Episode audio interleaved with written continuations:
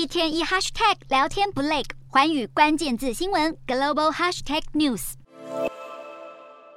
美元轻嘎俩不会掉，美元指数六号再涨近一个百分点，来到一百一十二点二六，不但已经是连续两个交易日收红，今年以来更已经上涨近百分之十七，至少是五十年来表现最佳。而渣打银行更看好今年第四季美元指数有机会攻上一百一十七。美国联储会今年以来已累计升息三个百分点，预计还会再升。而美国的经济表现比其他国家强劲，再加上位居避险货币，都让市场普遍认为美元今年的强势格局可能延续到明年，甚至有看法预测至少到明年第二季都还不见美元的拐点。然而对比英镑却是两样情。主持人尖锐提问：英国首相特拉斯公布激进的减税措施要救经济，却引发市场担忧英国的财政和通膨恶化。而国际三大信评机构之中，五号汇率将英国债券的展望从稳定下调至负向，平等为 AA minus，跟进了标普调降英国的信评展望。而穆迪对英国的评级更已经在第四高的 AA three。此外，英镑汇率上周创史上新低之后，六号收在一英镑兑一点一一六二美元。